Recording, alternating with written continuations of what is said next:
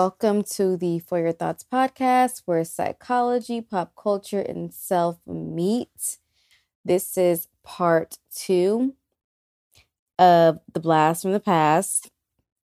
Um, Happy New Year again. It's still January, and I think you say Happy New Year until it's February. That's what we do. Okay. But anywho, um, yeah, so I hope you guys enjoyed part one. And if you haven't lis- listened to part one, go ahead and do that.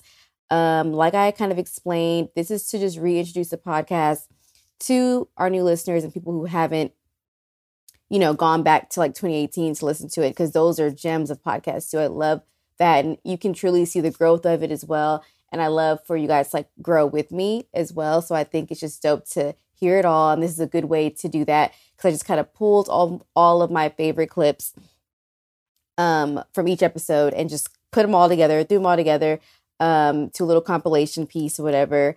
And I really, really like it. I'm like, wow, like just to hear myself like and the growth and everything, it's just pretty insane. But yeah, so I handpicked every moment. So it's a personal thing. Um, and my intention is to give you guys a scope of the podcast in its entirety.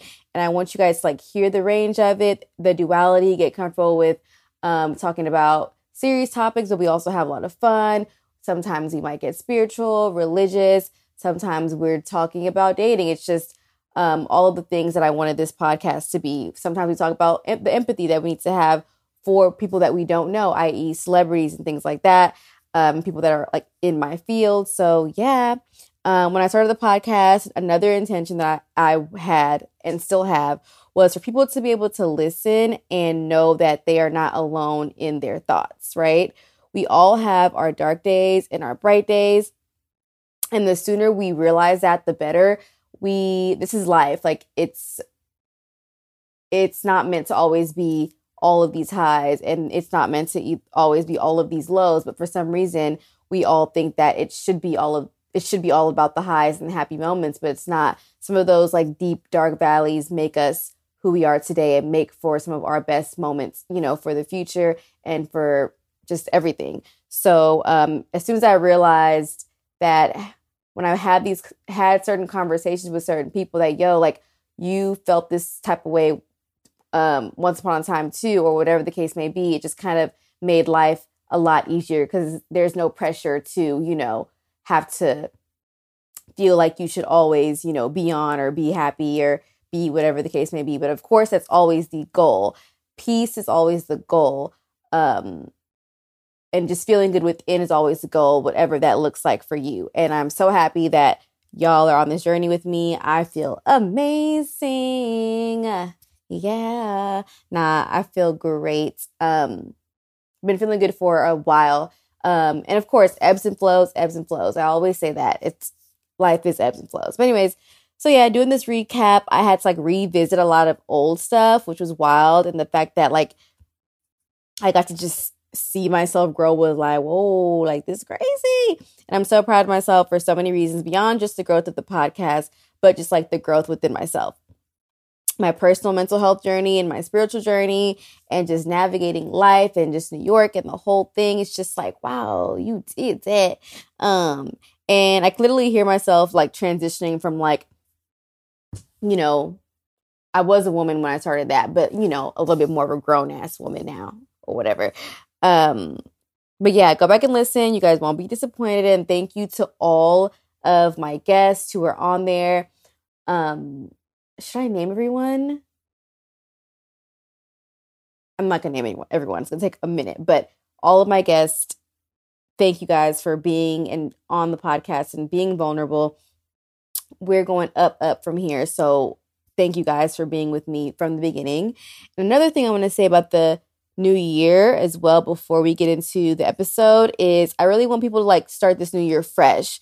And fresh um to, in order to do that, you really have to like make sure you're not bringing anything from last year or the past because last year was bonkers, right? Like we navigated it in our best, the best way that we could with what we had because we didn't even know this was coming or we've no one's ever done this in like we're living in a whole unprecedented time. Even I know we're all tired of hearing that word. I am, but like just think about it we really, no one prepared us for that. So forgive yourself for how you were last year if you are having any doubts about, you know, what you did or, or having any shame or, um, you know, any negative thoughts on like where you should be in life and all of these things. It's like, forgive yourself, give yourself grace. It's, it's a new year. We see now that nothing is changing really, depending on what city you're in. But honestly, it's still a pandemic and people are still dying. Um, people are running into the goddamn capital and not even getting shot, and we're still getting shot every day. That th- these things are still happening. So, like mental health and everything is very important to stay afloat with you yourself that's it, you know, like that's all we can really do. So, yeah, so forgive yourself, give yourself grace. I want to read a tweet that I posted um that people really liked. Let me pull it up. Y'all know I always be I should have the tweets on deck, huh? It's okay. So We're almost there. We're almost there. Damn, I was tweeting a lot. Jesus Christ. We're getting there. Okay. So I said, COVID just really snatched so many people's livelihoods and plans, and people are still beating themselves up for not being at a certain point in life. Give yourself grace. And yeah, shout out to the people that responded Ashley, Amina, she was like, honestly, COVID taught me all the things we think matter don't. That's right, sis. Raven said, um, Raven Janae at Raven Janae, she's a comedian, and Ashley Amina, she actually has her own podcast, Creatively Cultured. Um, Raven Janae said, God had to remind us again, right quick, that He's in control. Facts, facts, facts, facts. Um, so yeah, that's it. Like, y'all, we got this. All right. We we this ain't our first rodeo. Is that the is that the term? Um, but yeah, but I think that's all I have. No, one more thing. I want you guys to pray for Kristen and Saundra. They are friends of the pod. Um I'm not gonna mention really what what's going on. You can get on Twitter or just Google it or whatever the case may be, and none of that really matters. I just pray for their safety. I pray for their mental health. I pray for um, their future. I pray for everything. I know they're going to be A1 because those are some amazing girls and their truth will definitely be shared and told. And no matter what, like they are going to be okay. Like they do God's work. They really, really, truly do. So, um, mistakes happen, things get misconstrued, and um, it's so, so crazy that the podcast is really about like kind of what happened to them. And it's like people truly just need to have more empathy and like mind their business. Um even if someone makes a mistake it's like why make someone's life harder than it already is? I just don't understand. I just don't get it. Um yeah. So praying for my friends. I love y'all so much so so much Kristen, Saundra, y'all are the fucking bomb. No matter what, I love y'all. Okay. And lastly, um, yeah. So lastly, I hope y'all enjoy. Yes, enjoy bashing from the motherfucking past. Remember to tell a friend about the pod. Send them the link, especially any friends who you know that might be going through anything mentally or whatever the case may be. Throw them in this podcast. Um, it might help them out. Make sure you rate, review, all of that stuff. And don't forget to DM me your pen pal letters for the next episodes. Oh, we're to have visuals now. I'm so excited. And we're to have more boy guests, like more male guests. We need that. I feel like it's a lot of female energy happening on the podcast all the time. And I have like 50% males that listen. So we're to like get some males on here for y'all. But yes, email me penny period and nasty at gmail.com or DM me at penny peace. And guess what, y'all? This episode is brought to you by Sprouts. And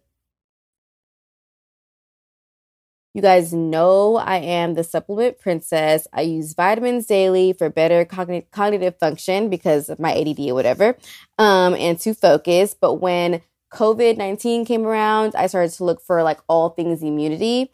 Um, and elderberry is that girl when it comes to immunity. And literally, I went to Sprouts and it, they had like all things elderberry, like cough drops, um, syrup, um, gummies, like everything. So head over to your local Sprouts for like the best selection of vitamins. Um, they have everything. Like I said, they're like a Whole Foods 2.0, and it's just like super cute in there. Like if you're into like the whole natural thing, like that store literally feels like you're at the mall or the gallery or something like that. It's really, really amazing. And yeah, y'all, coronavirus is real. Y'all, like symptoms or not, like it's still very much so there. And what's crazy with my experience, no symptoms at all. So I am for sure and certain that there are so many people walking around, especially in the South, with it and like either acting like they don't have it and just like not going to get a test because uh, like a lot of people just didn't like that we're in the south like getting tested is like foreign to them it was so strange because up here we get tested all the time so yeah like get tested um what's crazy is i literally took all the precautions and still end up getting it um unfortunately during my brother's best friend's memorial we did we did a balloon release um, for Goon, and there were hundreds of people there. From you know, he was an alpha. He was like really big um, on campus at Lamar University. So it's just like so many people there, um, and people in the South don't. It really looks like it doesn't even exist there. Honestly, people don't wear masks. There's no six feet. But yeah, like it's truly is real, and I did end up getting it. Um, thankfully, I had no symptoms. No one in my house got it. So I was just in my room, um, quarantining or whatever. It was all well. It was all cool. And honestly, that second half of the break, I wanted to spend time with my family anyway. So it was all good. I promise. Like I had a great time. Um, and yeah, I was like, how do I come to Houston and then get this? Like, and I've been in New York where it's like the hot spot and ever. I was really baffled, but all is well. Um, yeah, I've always had like a iffy immune system. So now like I really am ODing on immunity stuff. So when I tell y'all that elderberry is that girl, I'm being dead ass. It is that girl. And that's like my family, like that's what they use. And no one got it from me because their immune system was like all built up from elderberry. And of course, like a lot of other like, you know, little African stuff that they were using. Um, which I should on the next episode tell y'all this little thing that we were drinking that was really amazing. Maybe I'll give y'all those deets like on Instagram live or something. I don't know. But um yeah, like I always say, let's just be safe, let's be cautious cuz don't nobody got time for that and that's just it on that. Um I really didn't even want y'all in my business like that. I wasn't going to say anything, but I was like, "Hmm, okay, like who I should because like my experience was like probably what a lot of people like our age experience was. So I was like, it might be like valid info to share. And like this is like history. Like so even just to document it for myself and my kids, I thought would be um and like my, you know, future generations to come, I think and that's what I want this podcast to like be for as well. So I was like, hmm, I'm just gonna share it. Um, but yeah, be more cautious, take it more serious. I will be doing the same. I love you all. Enjoy the pod, and I'll see y'all next week, y'all with some visuals and a guest who's super dope. I'm excited. Love y'all. Bye. Exactly. So, um, you said that you were afraid to fail, and I feel like I feel that way about kind of like New York and LA because it's like, especially coming from the South, everyone expects you right. to be this like superstar celebrity, you know, like be have be the savior. Beyonce's parties and shit. I don't know, like they expect you the savior, even even that, like being like the provider, all that kind of stuff. Um, especially you who actually had like a level of fame. You know what I'm saying? Like I'm sure they expect hella from you. So what made you like what how would you like describe your fear and like why do you think you have that? And like how do you actively every day like knock that out of your brain to try to overcome it? Um well i think it was a process for me over the years of coming to terms with being okay with just being human and knowing that we all have our own journey through life and our own process. Like my chapter 10 may not be your chapter 10 my chapter 10 may only be your chapter 2 mm-hmm. You know what I mean? And you have to get okay and to and get to a place in your life where you know that everyone everyone's journey through life is different and God blesses us at different times based on what we've been through and you know I'm a I, I believe in past lives and you know I don't know what you went through in your past life. I don't know what karmic debt you have, and I don't and shit. You don't know what karmic debt I have, and I don't know who was praying for you, and you don't know who was praying for me, and mm-hmm. you don't know who sacrificed what for you to be able to have the oh, blessings. so true for you to have them, mm-hmm. and that's how I look at life. And so when people get certain blessings before me, or when certain things happen in, in others people in other people's lives faster for another person, I don't know how disciplined you are. Yeah. I don't know your day to day.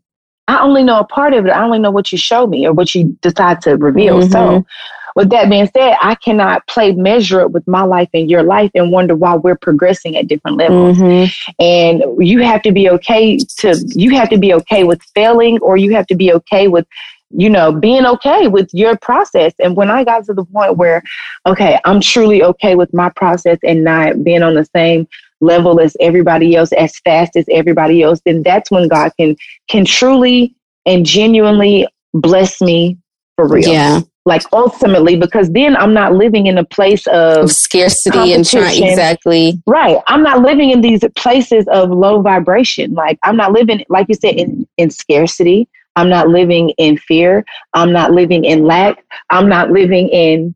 I'm not living in um oh shit, I got a tattoo. This tattoo, okay, I think I told you about it before, but it came to me during quarantine, maybe the first couple of months when I just realized like when you surrender to like life and just God and all the possibilities, like the best of things happen to you when you just, you know, do do the work of course, but don't force anything like in life the best of things happen and I felt that in the beginning of quarantine. I was in a really good space, and um, it's a cross and it says surrender to the possibilities.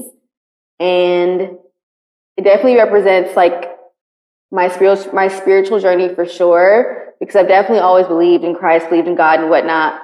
But to practice it is another story, and just surrendering to what God wants for you. It's so hard sometimes, but of course, it's always, always, always worth it. It's like there's this one like meme that was floating around and it was like a little kid, right? And she had a teddy bear and it was like God in front of her with this big ass teddy bear, you know, behind him. But in order for her to get it, she had to give God the little bear, which was all that she had, right? So, but, but what she didn't know was that God had like this big ass bear, like behind him, if she would have just gave that one away.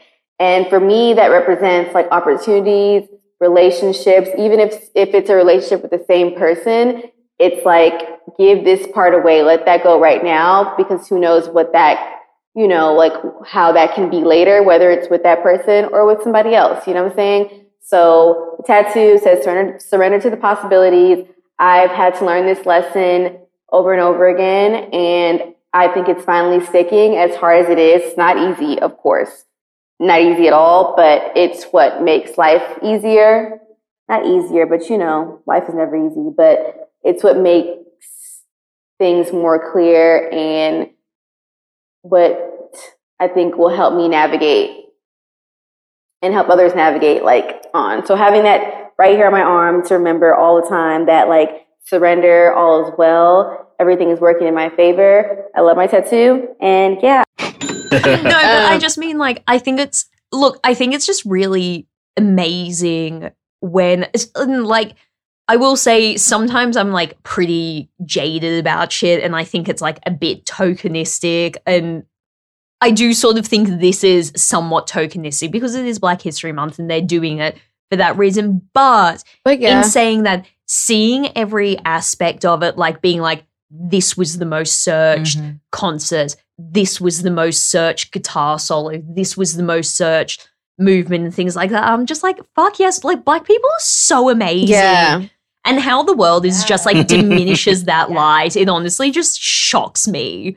Regularly, like And all I the think, I mean, I've always thought it, it was because we were a super threat, which is why, like, Yeah. Well, yeah, fuck with us. But I probably. mean, but I mean, it is what it is, But right? I mean, I'm just saying when the uprising comes, I know what side you know exactly. Like, we're Twitter good. I'm like, Lucy covered. thing. She's one of Lucy, bring that ass. come through, come through. know a little bit about that, but like, how's it dating for these two single ladies, Lala Ware and Lay Nico, in New York City? Oh You got some, you are eager to say something. you are eager. No, they're just like I thought that coming to New York it would be like this Sex in the City type of life. And don't get me wrong, some of my friends definitely think that I'm living that life. But what they fail to realize is I don't like this because yes, it's not okay. It's not hard to meet guys in the city.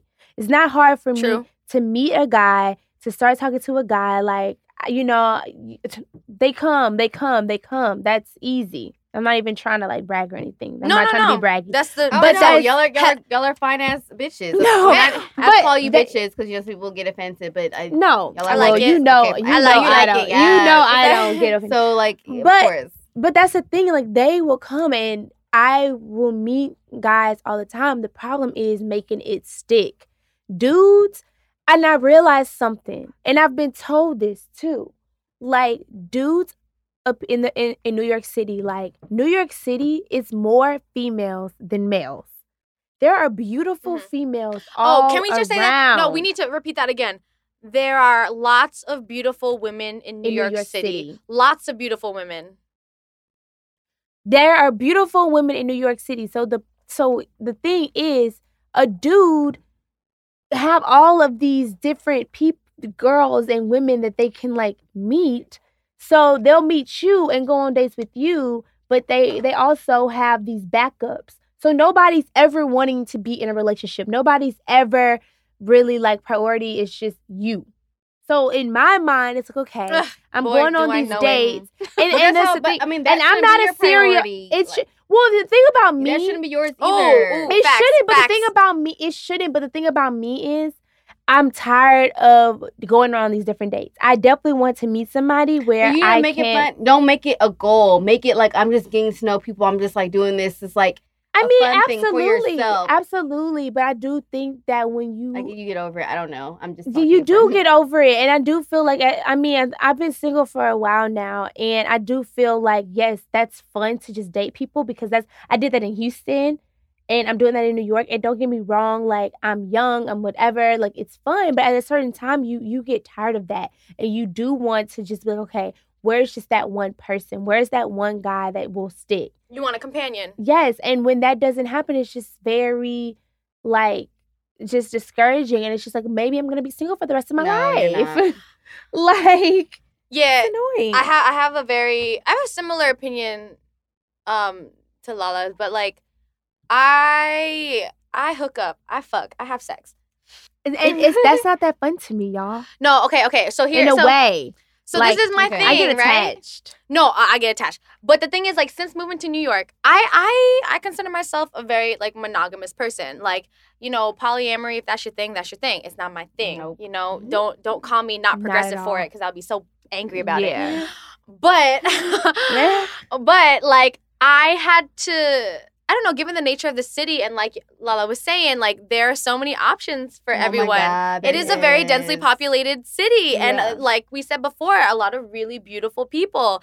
And my how I explain it to people is that like yes, I would love to have a boyfriend. Yes, I would love to find that one person who I could just spend time with and tell you know talk about my day. Mhm. But at the same time, um, this is a hustler city, and expediency is key. So if I see you and you look fine, and I want to fuck you, and it, it's a quick decision for me, and I don't have to spend And a you'll lot of never time. see that person again. yeah. I will. You will I never will see them again. do it, or or I will because I I, I fuck for If the long on term. Oh, Yeah. yeah. Be like, no, no, let's say that you go somewhere and you see the some, long term. like let's say you're on the bus or you're just see someone like you might never see them again, so you gotta like go for it. And and, and and it's like you know dating not and that bold, culture. guys. I'm not that bold. I mean, like, yeah, no, to each his own, her own. But like, it, it depends what you want. Like, I feel, especially in a in a place like New York City. I mean, like, there is no other place like it. But hookup culture can be synonymous with with dating culture because Mhm. that's what it is. It's very backwards. It's like, you know, some most people say that like you fuck, then you start seeing each other in public, then you start dating, and then you like have a relationship. Like that's I think I saw that in a meme or something like that. Mm, And in my experience in the city, that's usually that's correct. Like people are very attracted to your external, and if they want to, you know, spend their precious time, you know, that they're not allocating to work or hustling or you know, you know, following their dreams, you know, spend time with their friends and family, they will get to know your interior, not like physically, not your vagina, Yeah. but like your your your your mind. Your heart. Yeah, soul. your soul. So, um, uh, I just I have met a lot of guys who who are interested in dating me and and wanting to get to know me on that level. But the unfortunate story about that is that none of them have hooked me, and I'm not gonna feel bad about that. Love that. Kristen, you want to speak on that? Yeah. Um, well, when we first, honestly, like to go back a little bit, when we first got together, um, I had an apartment in LA, and Saundra and I would see each other like every three months. We were kind of long distance. Mm. So when we got the chance to kind of move in, we were like, oh my God, you know, honey, Yes. love it. Like, Obsessed with each other. Yes. And The whole nine. and then and then we moved here and it was like oh wow so you can't help me with every little thing that i need oh okay Yeah. right so i have to do this for myself okay i gotta learn this Yeah. like, you know so there's definitely been moments for me because you know i came here to bali and i've been healing from so much whether it's emotional trauma physical trauma um and so I kind of was reliant on Saundra a little bit. Like, I need you to just like watch over me. Yeah. Like, I need you to like, I need to feel safe and all of those things. And and it came to the point where I realized her cup was running over. Like she she could not Mhm. be there for herself and be there for Mhm. me. Um, yeah, her her cup was empty, but I meant like run it over with my shit. Yeah. and so I, I had to learn, you know, to give her her that space. And the minute I created space for her, I was like, oh my god, space is cool. I could do this. Yeah. too. Like the I relationship just got better after that. One hundred percent. Yeah. One hundred percent. I feel like I always had like a thing. Well, I'm just not getting over it with therapy, definitely, but with like codependency and stuff. So, like, what like Mhm. what advice would you give? Because obviously, y'all had to figure that. Like, y'all are together, but y'all figured out how to like you know be individuals and like give each other give each other that space. So, like, any like tidbits, gems, or lessons? Like, I don't know. We both have therapists. Okay, good. Yeah, we we both when we're not doing well, like our biggest insult in an argument is like, "Go to your therapist, Yeah. bitch." You're tripping. Like, and then you're like, "Oh my gosh, you told me to go to therapy." Like, how dare you? You're throwing shit in my face. Right. I'm dead. But it's so real because the minute we do that, we go, we talk to our therapist, and then we come back and we're able to kind of literally decode our mind and our thinking around things and how we can move forward in a more productive way. That's. So when it comes to codependency for me, I, I grew up a middle child. and oh, me had, like, too. Oh my gosh. Middle child. sisters. Right. So I'm like, oh my God, you don't want to be around me all the time? What is that about? Mhm. And I grew up an only child, so I'm like, I am cool about Yeah. myself. yeah. So I think when it comes to codependency, it's really about um, just knowing that you're not going to be solved or fixed with the other person. Like, even if they give you all that they have to give you, like, you're still, you still need to build yourself Mhm. up. 100%. It's always going to be you. Mhm. Like you come into this life with the help of, of God and your ancestors and your mom, but you come by yourself and you're gonna leave by yourself and everyone around you is just here to experience Yeah. you and to experience life with you. and kind of like aid mm-hmm. you in that journey to like you know yes. healing and stuff like that. Yes. good. That's so good. Well, none of my niggas ever went to therapy, so then maybe that's what they need to start doing. Okay, like, Absolutely. I, I think, we all do. It's so much to be learned and unpacked yes. and heal from. Oh It's it's necessary. I think a healthy relationship, like you can't dump it all on each other. You need to dump onto your therapist and you need to pour love into your partner. Mhm. Mhm. I really don't even know where we're even going from here, but I know that I'm going to make sure that I remember this time. I have a good time during this time and make it like a time that I will cherish forever and not a time where I'm just complaining and just being like, when can I go outside again? And Of course, I want to go outside, but it's like, I'm kind of just like thinking of different ways to make this time special. So it's like, this is like the only time in life where we have this time to have true solitude. And I feel like people think that they're like alone or lonely or whatever, but that's not the case. Like you can flip your perspective and think about it as like, yo, I have this time to myself to actually be with myself. Like that doesn't happen because you got to go to work and be around people. You got to do, you have to go, you know, to different events, be around people, whatever you do, like on your day to day. This is the one time where we aren't supposed to be around people. So imagine how like beneficial that is to like take that time to tap into yourself, tap into like whoever you believe in and to just like better yourself and like really dig deeper into your own healing, trauma, joy, shit. Figure out what you like to do, what you don't like to do. Like, I, without being influenced by the world, I think that's like an amazing way to look at it this time. And that's what I've been trying to be on. Of the Grammys, though, we found out that Kobe Bryant and Gigi Bryant passed away, which to me, I was at brunch and I couldn't even like I looked around and like like three people at the spot just like bust out in tears, you know? It was just like a thing, especially being, I feel like being in New York, you're away from your family. It's like you could just kind of like feel things like that. For me, what I took away from that was the whole girl dad thing just was so super special. I love my daddy. Like, it, we've had to like build our relationship because he's African as hell. And oh, I, girl, and I am not like a nurse or a doctor or a lawyer, whatever. Lawyer. So he doesn't. Yeah. Accountant. Like, what do Yeah. What do you do? Media? Yeah. Yeah. But- How much does he pay? Okay, daddy. Okay, dad. Okay. How much Did you go did to you Oxford for a podcast? Sorry, I derailed that. Sorry. We're, we're just unpacking a lot of things here. Okay. No, oh my god, that's, Listen, I'm they know you're not crazy. that he was like a, a um sex trafficker or something. Wait, that and he okay, was trying to kidnap crazy me. For, saying No, that. Because so that's why he got so mad that I didn't make the time. Because I feel like they had the van waiting, and as soon as I would have arrived, they would have like swooped me in the in the van Oh my god. or something crazy. Because he was like, so y'all, he when he initially made this date, he was like, um, we can go to this museum on the Lower East Side, and then after we can get wine back at my place. And I texted him and I was like, okay, like the museum sounds cool. I don't know about going back to your place. Yeah, no. So this date. man calls me on the phone. He calls me on the phone and he's like, what? He was like, what, what, what? You don't fuck with me? You don't like me? Like, why, why are you not coming back to my place? And I'm just like, because I don't know you like that. But New York is a different beast. And the reason why I say that is because you literally can be one paycheck away from being homeless. and I don't care. And I say that I No, that's that so like, true. and I don't care. I don't care how much money you make. I don't care how well or how nice you live.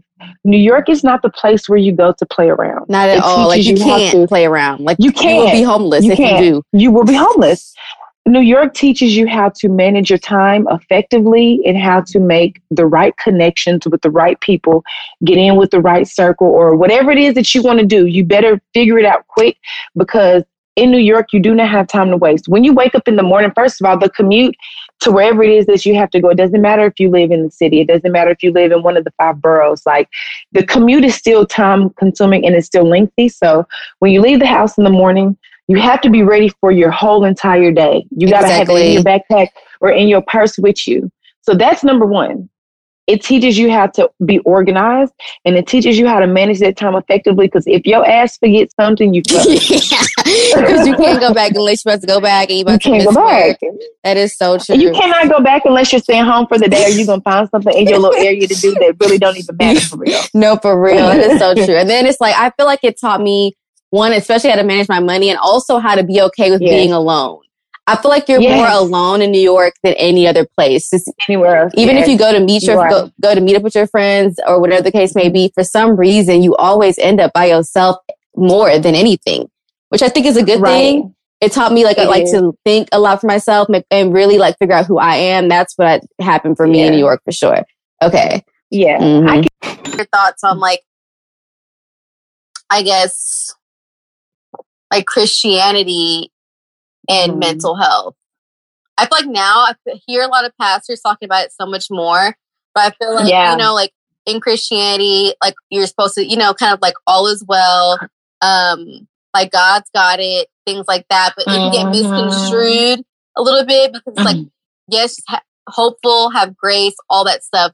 But I feel like there's like, like, what do you? I don't. I don't even think I've like this like dived into that enough to even have my own perspective.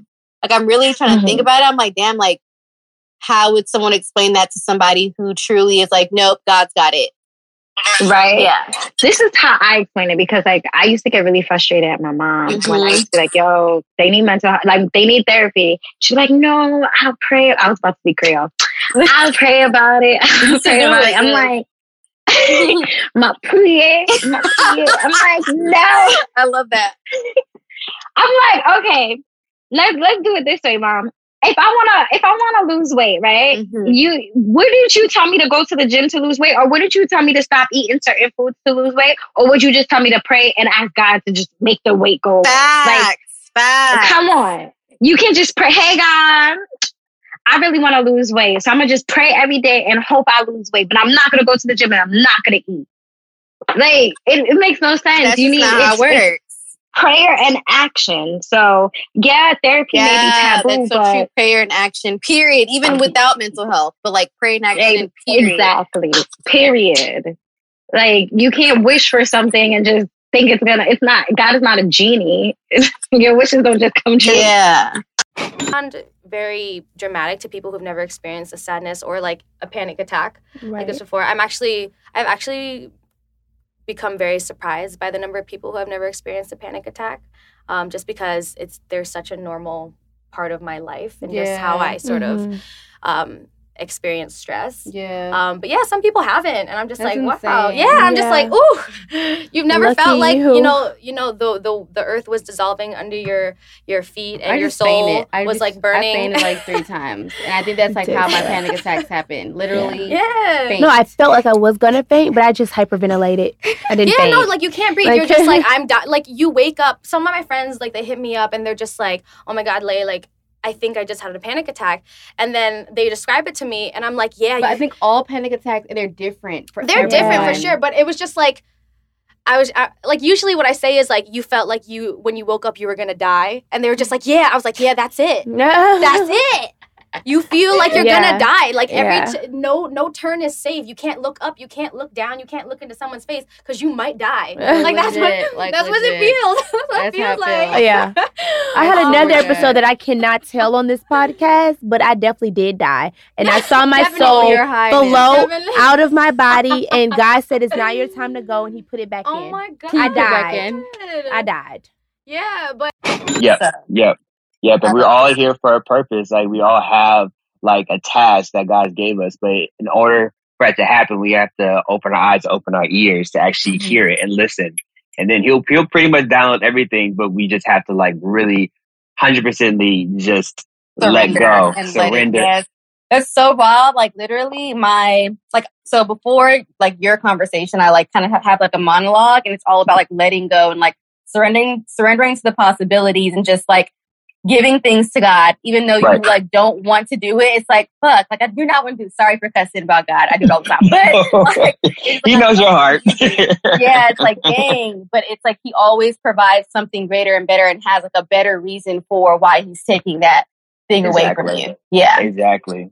And you have to be like, okay, well, I, I trust you. I know I feel like I want it because I also, it's difficult for me to, it has been difficult for me to like, uh, let go of control. I like to control everything. But Mm. if you control everything and, you know, if you keep fighting something that's not for you, you it's not going to feel good because it's like, uh, this is forced not what. I expected. Yeah. Yeah, it's like I just it's waited. right, right. There's no season in it. It's it's, it's, it's no flavor. It's like Right. nothing. That is so true. That is very true. I needed that low key.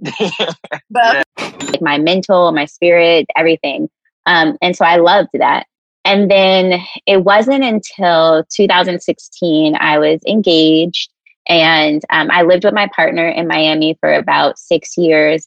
And we called off our wedding two months before. Wow. Um, and then I basically like picked up my life and, and it- for good reasons, like he's Mhm. amazing. okay. We just weren't the right people for each other right then. And we also just individually had work to do and growing to do. Mhm. Um, And so we knew it was the best thing for both of us. Um, actually, my last day living in Miami, we got a matching tattoo and it's a feather and it says we're letting each other go to be like our happiest self. Oh, and it doesn't say that.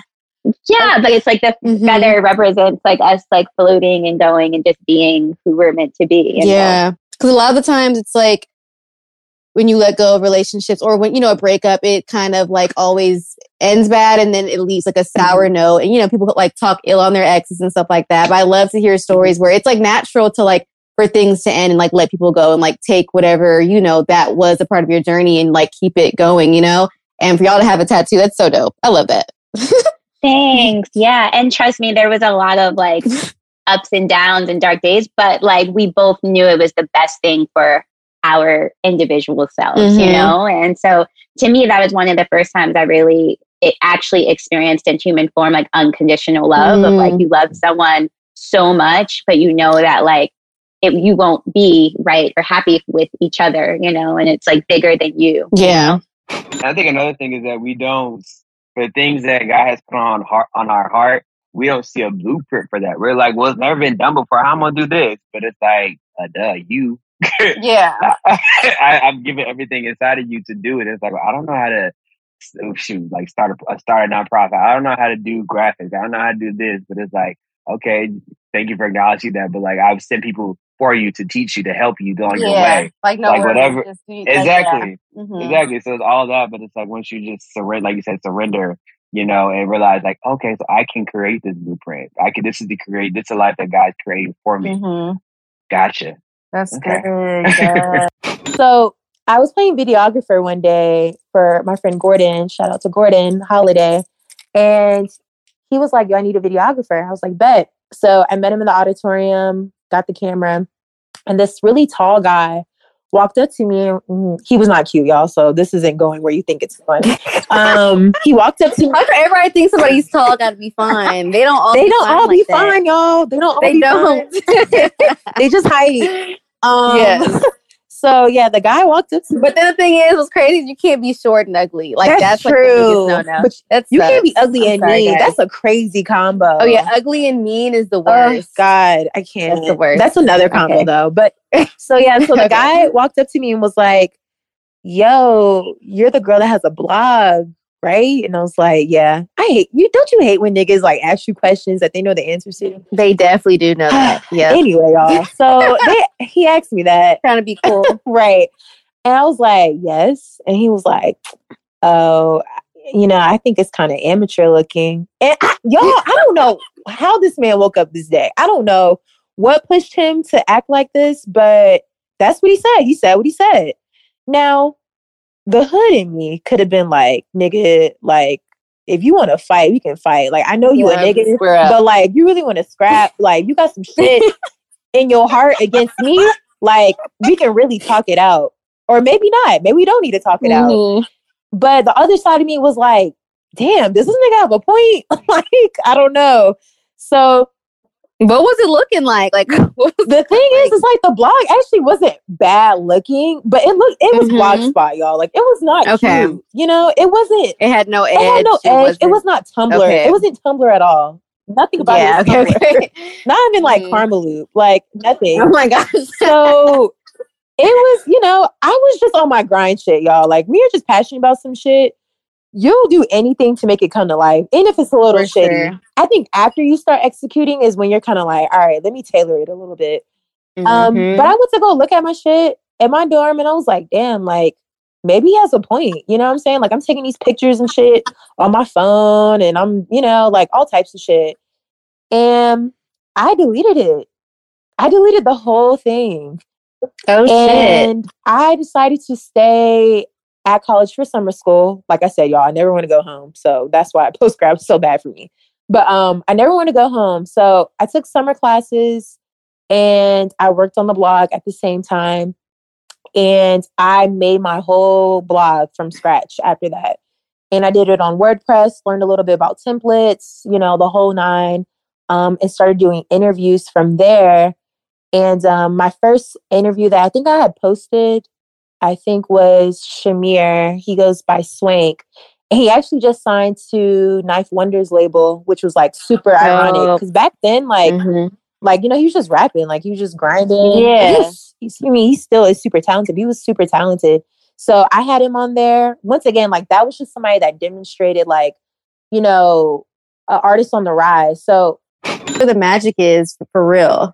Like, exactly. Yeah. And and you have to also, like I said, you do have to work hard because when that opportunity comes, you need to be prepared to receive, right? Mhm. So, so you need to be doing the work. That's not, but it's also about knowing when you've done everything you can and having the faith to feel it, to see it, to know it's going to happen. Because once it does, you picked up on those signs and you're Mhm. right, on, right in alignment with the flow. Mhm. This is like a weird, simple analogy, but I had a friend, um, this guy that I dated actually, like, we would walk to different places. Like, let's say we're going to like the same lunch spot or whatever, you know, same walk, whatever. But he would be like, let's just go a different way just to see like what we could stumble across, wh- whether it's a new place to eat or whether it's just like something else to like spark more, you know, interest mm-hmm. during the day. And like every time we would turn a new, like turn a corner that was different than like the normal route, we came across something like beautiful, whether it's something that just for us to spark a different conversation or even just like something that like detoured our whole entire day or whole entire night into like a more magical and beautiful night. Like, so I would kind of like compare it to that. And I love doing like, you know, going for walks, just being, especially in New York City, it's like you can come across all kind of stuff and all kind of people that it's just like you would never have came across if you were just like done it the exact same way that you knew how to do it like in autopilot mode. So I would like compare it to something like that, which is I so love- dope. Yeah, I love that example. Exactly Mhm. what you said. Um, that's the way that we need to live life, right? And that balance because, you know, there's a plan, it's bigger than us. And so we have to, as humans, you have to put your ego aside and you don't know everything. And sometimes Yes, that's the thing. Everybody thinks they know everything, especially these days. I don't know. Everyone thinks they know Mhm. everything. It's crazy. Right. was. But we got what we wanted, and it was all about this year to me has been all about like following your dreams and doing what exactly you wanted to do with the leisure time that we've been begging for. Mhm. And so like like for me, so you know everybody like pretty much like stopped working like in March or pretty much had to stay home in March and I was living in New York at the time. And so and I was working there as well. So I had to stop working my my job then. And around the time like you know I had still been working on my clothing line normal culture or whatever but I hadn't launched. And so I was like, you know, this is a good time for me to get back into it, you know, why not? You know, I'm not doing anything else with my time. Let me work on normal culture. So, long story short, over the course of this year, I've been able to literally launch my clothing line, get an office in LA for my business. I'm working on my second collection now.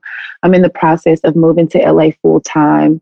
So, and you know, like, and I haven't technically had a job in the process of any of this throughout the course of the year, but I wake up every single day and I'm able to do everything that I want to do with my day. I wake up and decide how my day is going to go.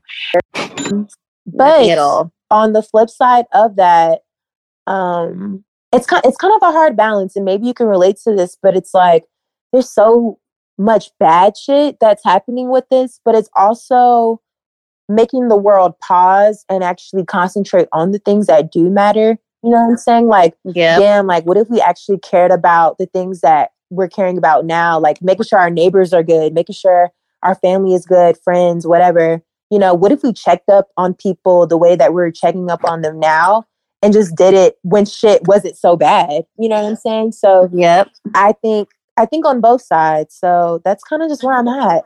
Like it's like reflective for everyone. It's kind of like dang, like it just makes you like put everything Yep. into perspective. And then also, I feel like we, although we aren't seeing each other, I feel like we're we're still very much so connected and still having time Yeah. to talk. I don't know. I just feel I still feel connected to all my friends. Like I don't know, and kind of even more so because we have that time. to do that. Right. So And it's a, it's bringing yeah. a lot of creatives uh, out the box too. Like yes, it's breaking Exactly. so much traditional shit. Like, you know, if you were having an event at an event space, obviously that shit's not. hmm That was gonna be my next thing because you tweeted. I feel like your tweet was kind of viral from what I remember. Yeah. Right? Okay, so tell them about that because I I was asleep during that set, and I'm really mad about it, honestly. So it's just like you can take that away and talk about that, and then we can go into just like the different ways that creatives are kind of like showcasing their talents and like you know just switching shit up online. Yo, So, yeah, for yeah, sure. So DJ D Nice, number one, period. Like that name alone should hold weight at this point. Yes. Um, DJ D Nice was doing a Instagram live. It was on a Sunday. I remember it was a Sunday. Um, and he was just playing tunes. My friend Mommy had actually sent me the link that he was DJing.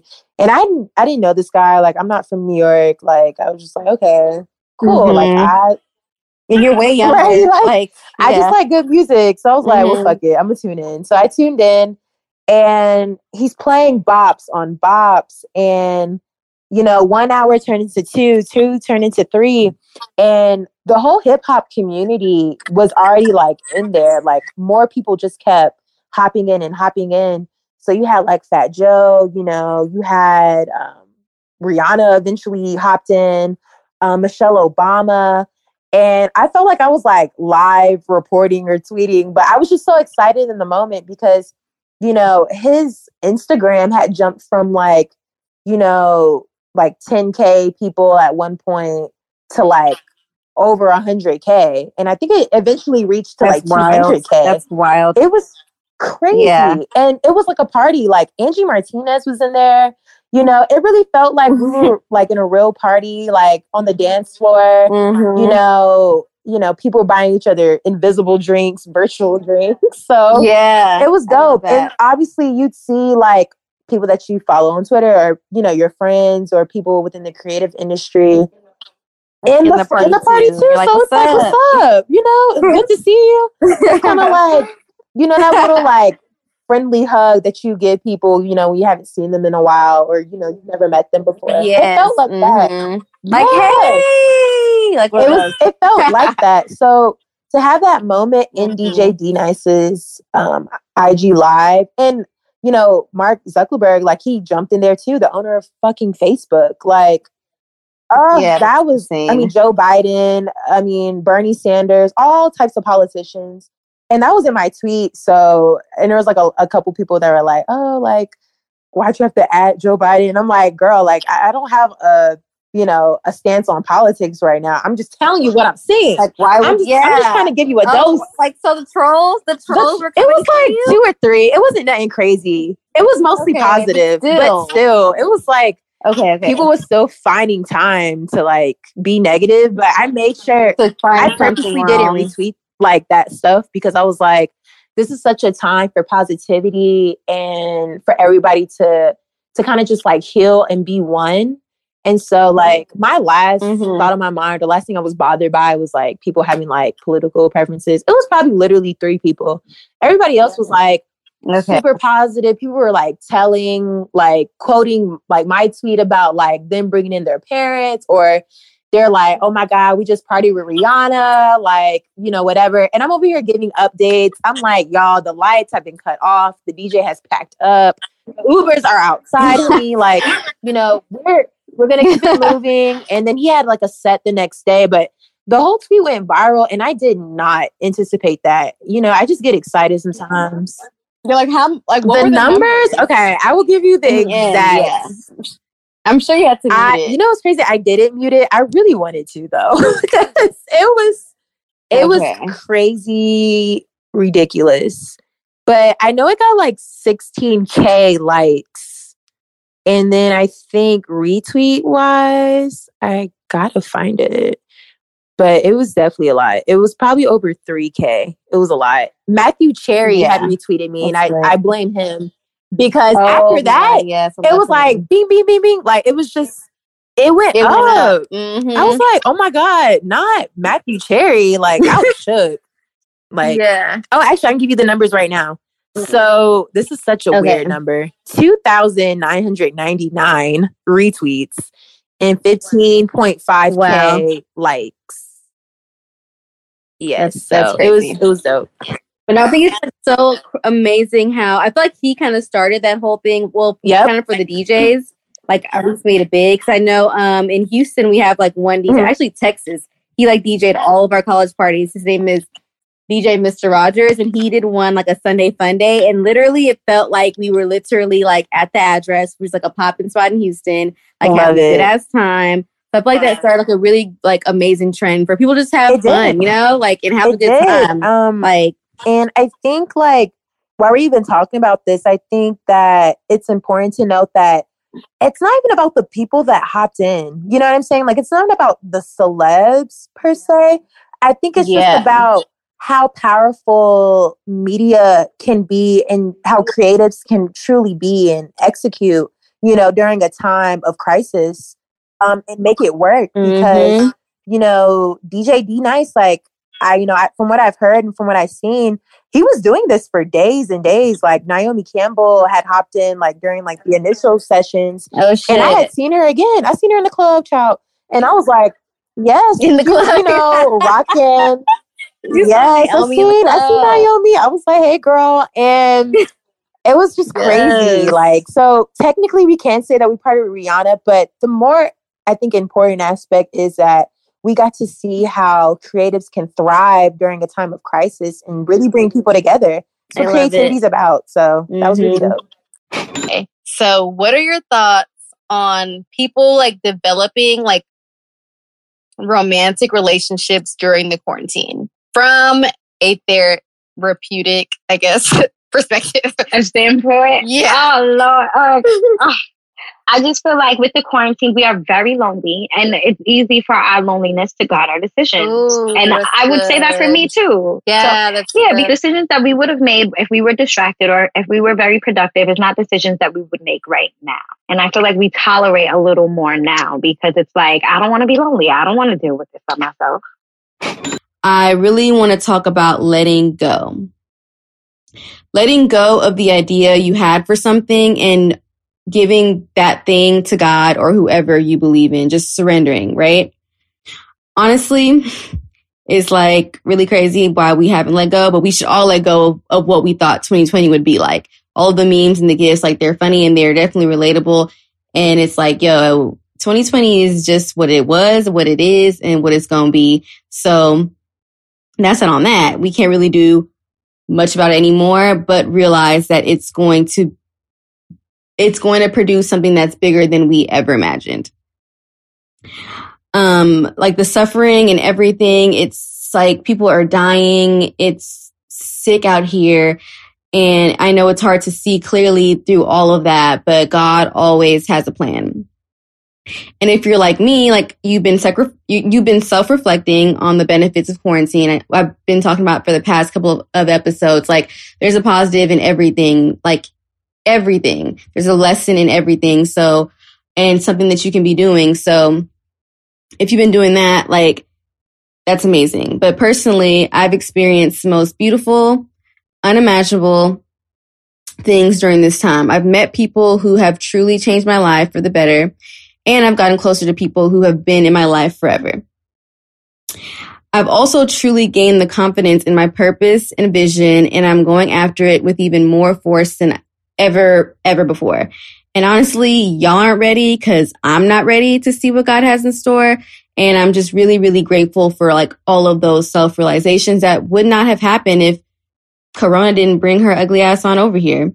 Trust me, I still have days when I'm just like, yo, what what's really going on here? Why is this like this? Why did this situation end up like this? Why, why, why? And like I thought it would go like this, but it really didn't. And I'm really confused. And is there anything I could have? Like, you know, like just going off on a tangent, right? A mental tangent. A lot of days I've had those. So when I say I am working through certain things when it comes to this trust, trust and believe, I really am, tears and all. But I'm consciously practicing every single day to surrender to the possibilities and give things to God, whoever you believe in, the universe, whoever you truly believe in, in order to receive like what's truly mine. And it's a concept that's like easy to think about and like think that you're doing, but like you really don't be doing it. and I know like that's me. I'm talking about myself. Anyways, so I really don't want to get preachy at all. Y'all know that's not even my thing, really. I just want to share the insight, honestly, that helps me and like what's been giving me peace with you guys, as I always do. And this is honestly just what it is. It's the whole point of this podcast. Um, and like I said earlier, letting go and giving things to God is easier said than done. And I can honestly say it's something that I have, I haven't practiced as much as I should have in the past because I'm like, I feel like I'm not, I know that I'm not, but because I am a bit of a black sheep in my family, I always went for what I wanted. And I had so much pride in getting exactly that and keeping that and proving to others that I could do it. I can get it. I can sustain it, even if it didn't feel that good to me. And it's like, we hear the saying, we want what we want is not always what God wants. And it's very much so true. But then again, it's hard to accept sometimes and truly act on it. I know for me, I've been dealing with a lot of closed doors. Honestly, these motherfuckers feel like they are slamming the goddamn door in my face. Like, boop, bye. Like, just rude, just rude. Um, some doors have been closing more gently than others. Um, there's been a lot of no's and a lot of not right nows. Um, and that, that's really intense in this like time of, of uncertainty, like having more extra uncertainty on top of uncertainty is just really not it. Um, yeah. So what's truly giving me peace right now is the confidence in myself, the confidence in knowing that everything is working in my favor and the redirections that are already leading up to situations that I can never imagine. Like every closed door is a, a redirection to where you're supposed to be. And then everything that goes wrong is the lesson you're supposed to learn to get back on that path that God made for you, right? And that's the beauty in all of this and in life if we choose to view it that way. I know, I know, I know. It pains. Trust me, I'm a crybaby. My, like, things hurt me. Like, they really, really do. Like anybody. And it pains to let go. It's one of the hardest things to do, but we are more, equ- well, we are more than equipped to do so with the right mindset, mental health, and faith.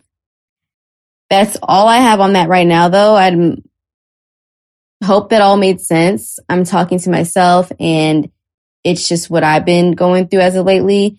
And the reason why this is my update is because like it's, yeah, it's what I've been going through. Not in one specific part of my life and career. I graduated into thinking I was going to do one thing. I'm going into something else. Like it's a lot going on right there. I'm in friendships, letting go of certain friendships that just like don't no longer serve me in relationships that the idea of what I thought isn't what it is, but let's work with that. Like let's figure out what that is with God in the middle of everything.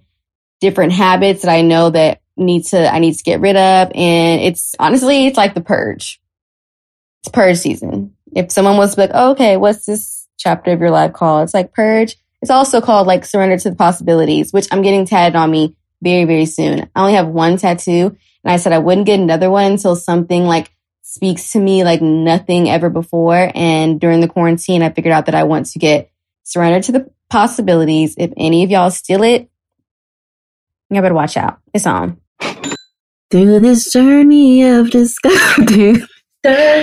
discovery. Finding you and finding me. Finding you and finding me. Now that I have something special Mm, to bring out the joy. bring out the joy Inside of me. inside of me. Yeah. It is Okay, hopefully this sounds good because I'm adding it in. But welcome to the For Your Thoughts podcast, where psychology, pop culture, and self meet. It's Penny and Nancy. I'm joined here by La La Where. So the song y'all just heard, we we've definitely been watching a lot of Netflix, right? Oh my god, yeah. Like all, the new black the new shows. shows. Like I'm on season seven of Girlfriend. Yeah, and I'm on. I'm still on season two, but I'll pop in and watch with you and see. Yeah. Like, But it's crazy because season seven is when Toni's off, so I'm really not that interested. no, it got really weird. Like season five, Six. six, seven, It's it like started to get six. odd. when John became a Nick girl. Yeah, I was like, it started to get real oh, weird. Yeah, but that was the the theme song, the half and half. that's my favorite. I love that show so much. I used never really got into the show. Whenever it came, I remember the theme song because it would Yeah. come on, but I never watched it. I'm not sure if I, so good. my parents turned it off or if I just didn't watch it. You just probably didn't watch it. I feel like a lot of people really didn't watch that show, but I don't know why. It's actually really good. But it's really good. But it's also about two half sisters. Oh, and you're into sister. that, like so you could really relate to it in a Oh, sense. in a sense, yeah, in a sense.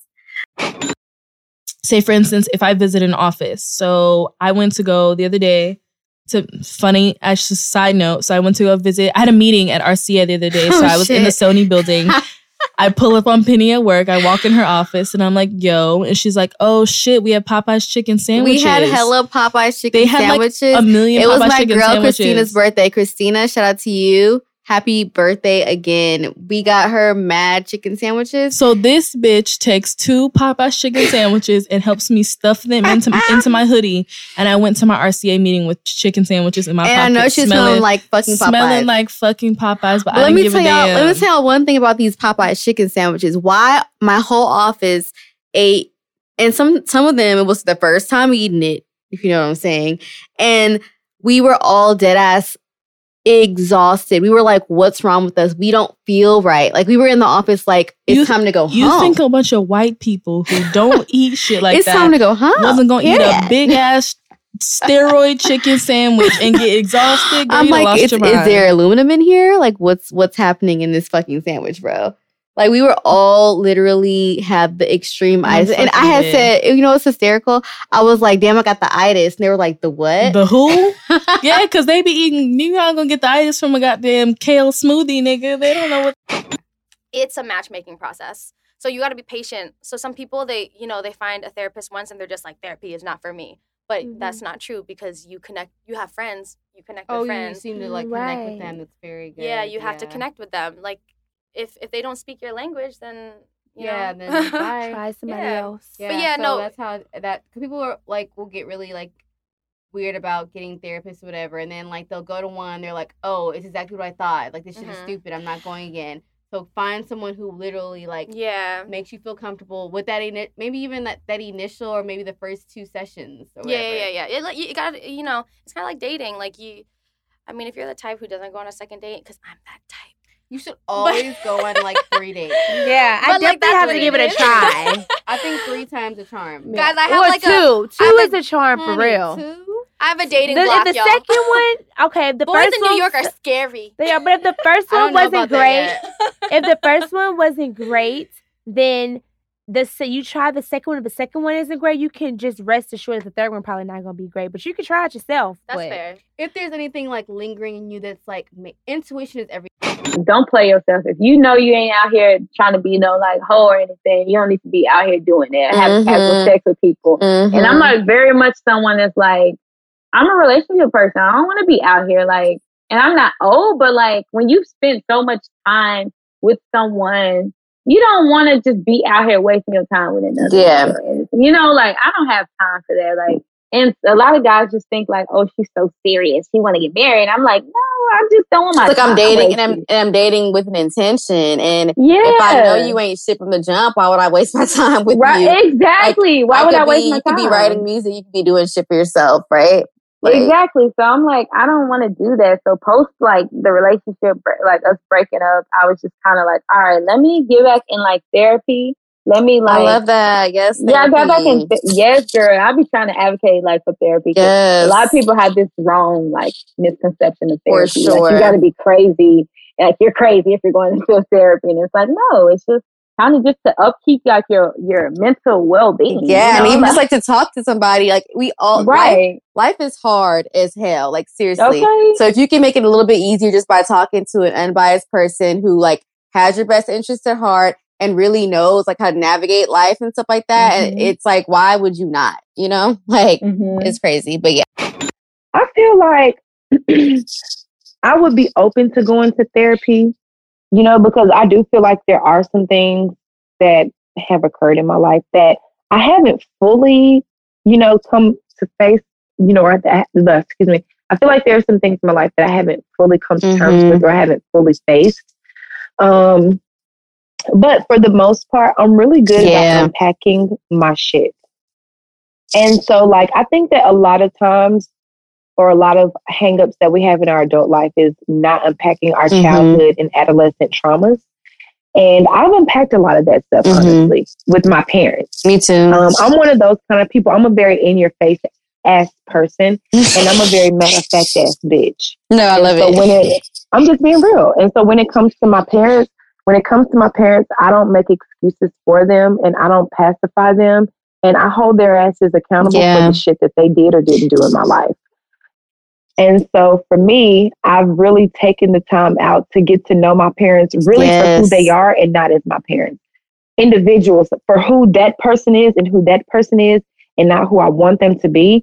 And put all of those different things into perspective and gone from there. And I feel like that has helped me a lot to not necessarily have to go to therapy. Yeah. But I would still be open to it just to see like if I actually need it because I'm sure I need it and not and I don't even think I need therapy for like what happened Just to navigate in my life childhood right because now. nothing detrimental happened to me. Nothing has right. I I think that if I went to therapy, it would be more so to like you said to navigate what has happened to me. and like, I feel like, adulthood. um, yeah, a lot of people, You know? for the most part, like I've been in therapy for years, and of course, like studying psychology and doing what I'm doing now with the podcast and stuff. Everything really does revolt result back to like your childhood trauma. Fuck out of me to begin with, and it mm-hmm. still scares me because I'm like, I don't ever want to be dependent on anything to make me feel a certain way. Mm-hmm. Because it's mm-hmm. like, what the fuck? Do you want to say something? Well, I, never don't. I to. never taken medication. Oh, I got a lot of words. Yeah. So, that's uh, okay, so uh, if we're since we were talking about mental illness, like we have this, there's a stigma surrounding mental illness that it's just like, oh, because we're dealing with how you feel, like in the on the inside, it's not taken as seriously as you know a pain that you would feel physically, like if you broke an arm or something like that. But like, say if you have cancer and you had to consistently take a medication like chemo Mm-hmm. in, to, in order to prevent yourself from having cancer, you wouldn't feel bad about taking that medication. Not at all. So at the same like in the same vein, like mental illness is an illness. It's not like a choice. It's definitely not a choice. You know what I mean? It's Like mm-hmm.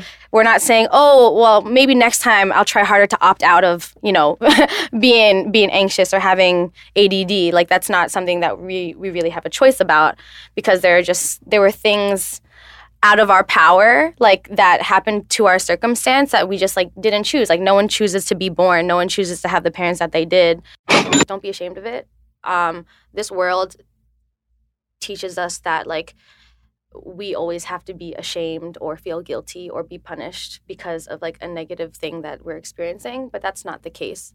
Um, so never feel like you you know you're less or you know you'll you'll get in trouble for it. Um, and then just uh, communicate with people. Don't don't be afraid to ask for help. Do not lock yourself up. Don't don't be so proud to think that oh like i want to be quote unquote strong or i want to you know prove something to yourself. Like if it's threatening your your safety um and your health you like this is this is kind of harsh but i kind of think it's kind of arrogant for people to not reach out for help because you think that you know everything and you don't. Yeah. so like you don't. Like people if, if, if you're if you're smart you you are you know to admit that you don't know everything so consult people is who, very who do. consult people who do know things or other things or perspective. And um, you know be discerning. Take their advice with a grain of salt and whatever feels right do it. Whatever doesn't you know don't do it you know? Yeah. Great advice. Another study in Sweden found that 73% of independent musicians have battled stress, anxiety, and depression. This doesn't even have, they should list out everyone who committed suicide as well because, like, it's wild and it's not fair. The people who bring us so much joy are suffering so much, and we just, like, are watching it happen. That never sat right with my soul. Since I was like 16, like, seeing people drag Justin Bieber because they thought he did cocaine, I literally was screaming at TMZ at the TV, and my family was like, Girl, you don't even know him. I'm like, It doesn't matter. He's a human being. It doesn't matter. He doesn't deserve this. Anyway, a lot of what you see on TV, it is real, but it's very they put you Got in control settings is what it is. Um, so I like to say that they use reality TV or they use people on reality TV um, as lab rats. Um, th- they're modern day lab rats. They're um, controlled Mm. social experiments. Reality TV is just in my opinion, a way for them to do social experiments and Yeah. for it to be publicized. Because that's all they're doing. They're putting the same types of people every season in the same types of scenarios, different environments, same scenarios to see what types of reactions they're getting out Mhm. of these different groups. Mhm. But they're the same groups every single time. And so for me, it's just kind of like, you know, you get comfortable, like, okay, so you you're in front of the camera and then you have to get comfortable with that.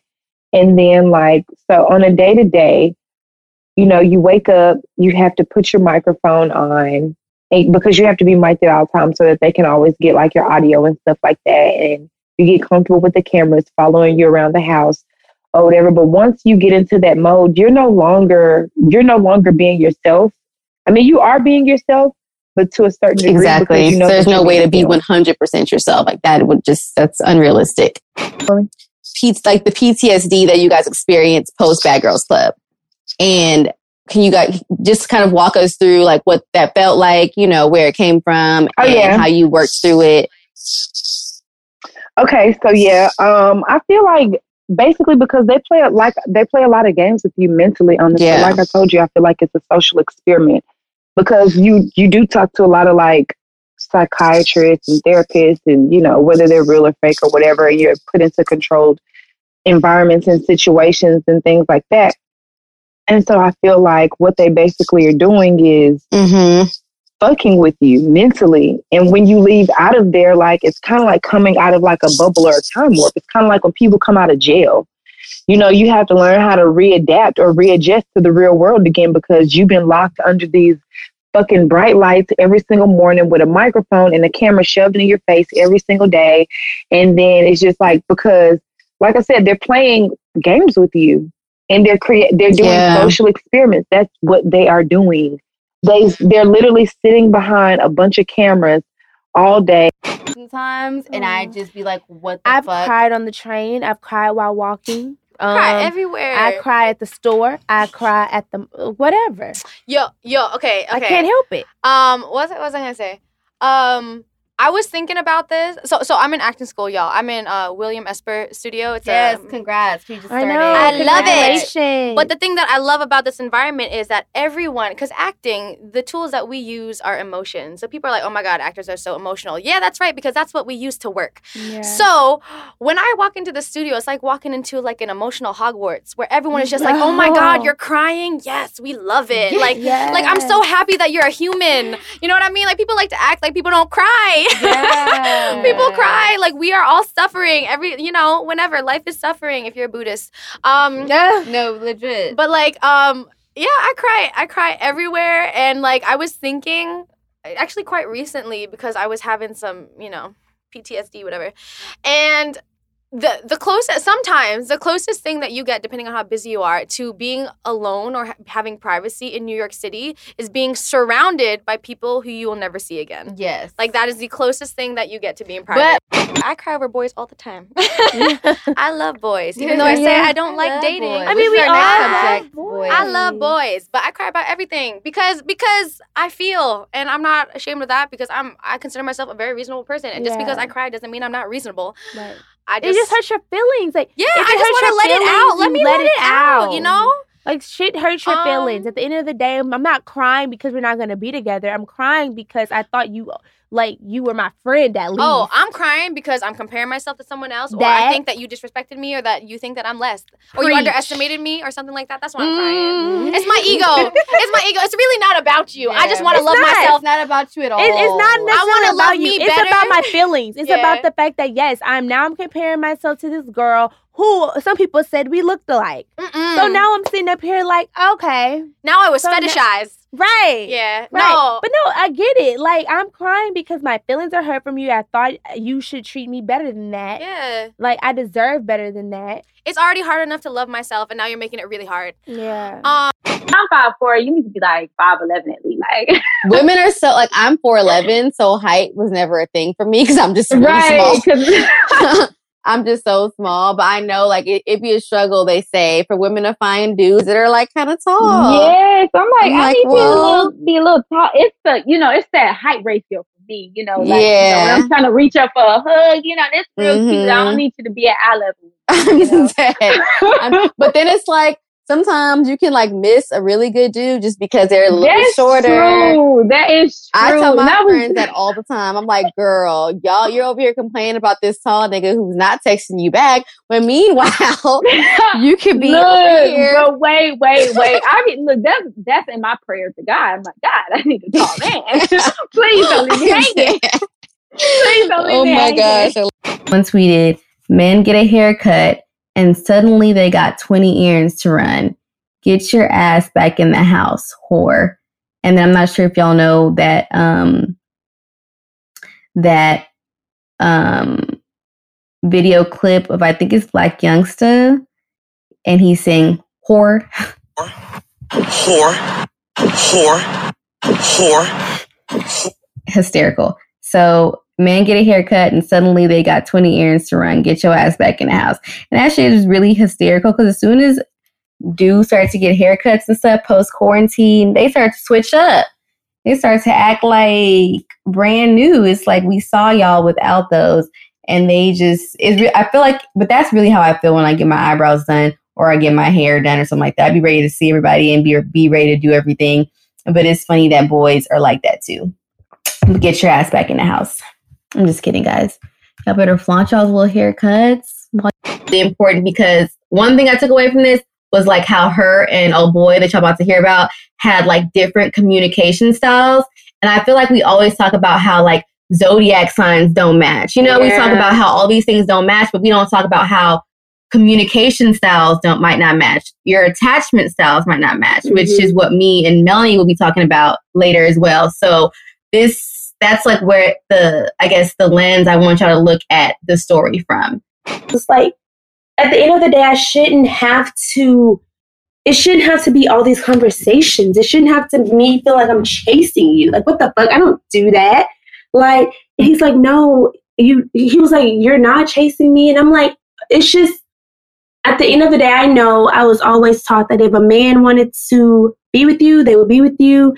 There would be no questions asked. Yeah, why don't you take that lesson? You never take be- that lesson for what it is. It And for some reason, when somebody does, sidebar, when somebody does actively like you and actively pursue you, you push them away.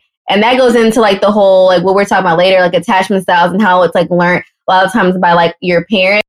Relationships, well, not all of them, but like the most recent, it's like, I would think that like little changes within that person was like them changing on me. And then with that Mhm. happening will make me start acting bad shit crazy. Not even crazy, just like, you know, maybe not even act like myself, me being more anxious, me being unsettled, which then in return will just create a bad environment, which just can spin into just like a breakup or spin into just like a, a, like Mhm. bad communication and just people just not like, you know, like being on the same wavelength and stuff like that. So I totally Right. get that. Yeah. Right. And so when you are anxious in the anxious attachment style, when things, when you're not getting what you- we need, we tend to um, start to have protest behavior, right? We Mm. start to act out because as anxious attachment, once we feel like we're not getting what we need, then a part of our brain shuts down. Basically, like the um, the what do you call it? The not the emotional side, the logical side, Okay. right? That part shuts down. Mm. And then so we're just like stimulated and driving from the emotional side of our brain. So even in that moment, if we actually did know what we needed or want, it's hard for us to communicate that because the part of our brain that is the communication part, the logic shuts It's like on down. fight or flight, just trying to keep this nigga. Yes. yes, yes. that's, literally, that's literally it. That's crazy. Absolutely. You said it the best way. Like, you you couldn't have said it better. Oh my gosh.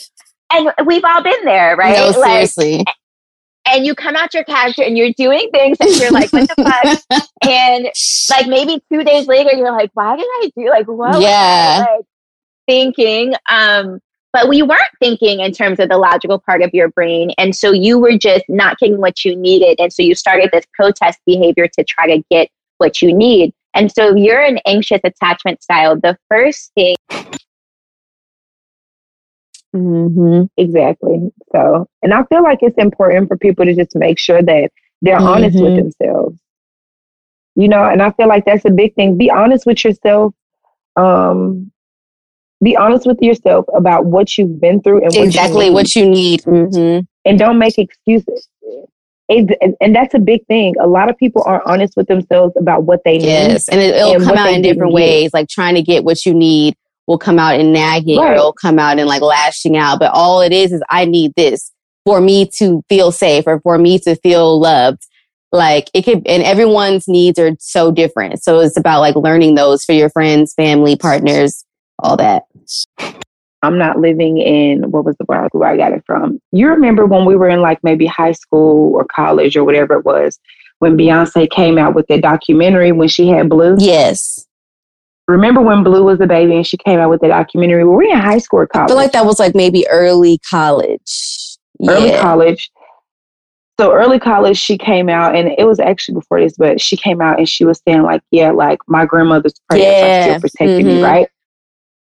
And so even before then, you know, I would always hear like older people say stuff like that because you know we're from the south, so people always talk like that.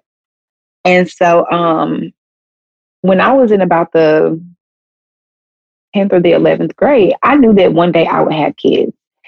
And so, you know, I didn't know like I ain't gonna lie, like I know my grandparents probably pray for me, you know what I'm saying? But I don't really be knowing like how hard they, They go in, I'm sure. Like grandma's mom, like I know they do. My mom literally, I like I'll wake up in the morning and creep downstairs. She's already praying for the whole house, like before we even get up. Girl, right? and so like one day I was like, you know, what? I don't really know how hard my grandparents are praying for me. I was like, I should probably start praying for my kids. Oh, now. that's good. So like I've been praying like I know one day I'm gonna have a son and like I just have this whole thing about like black men and just like that whole thing like you know like I I have like this whole thing about them Mhm.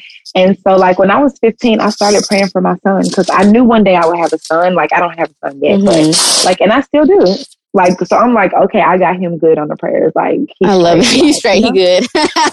he, he he already prayed for.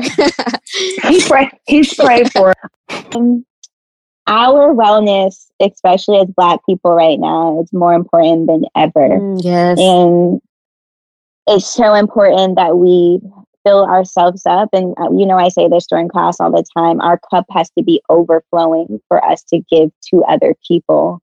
Um, and there's so much healing happening because the world needs us, Gen- generations behind us need us, generations ahead of us need us.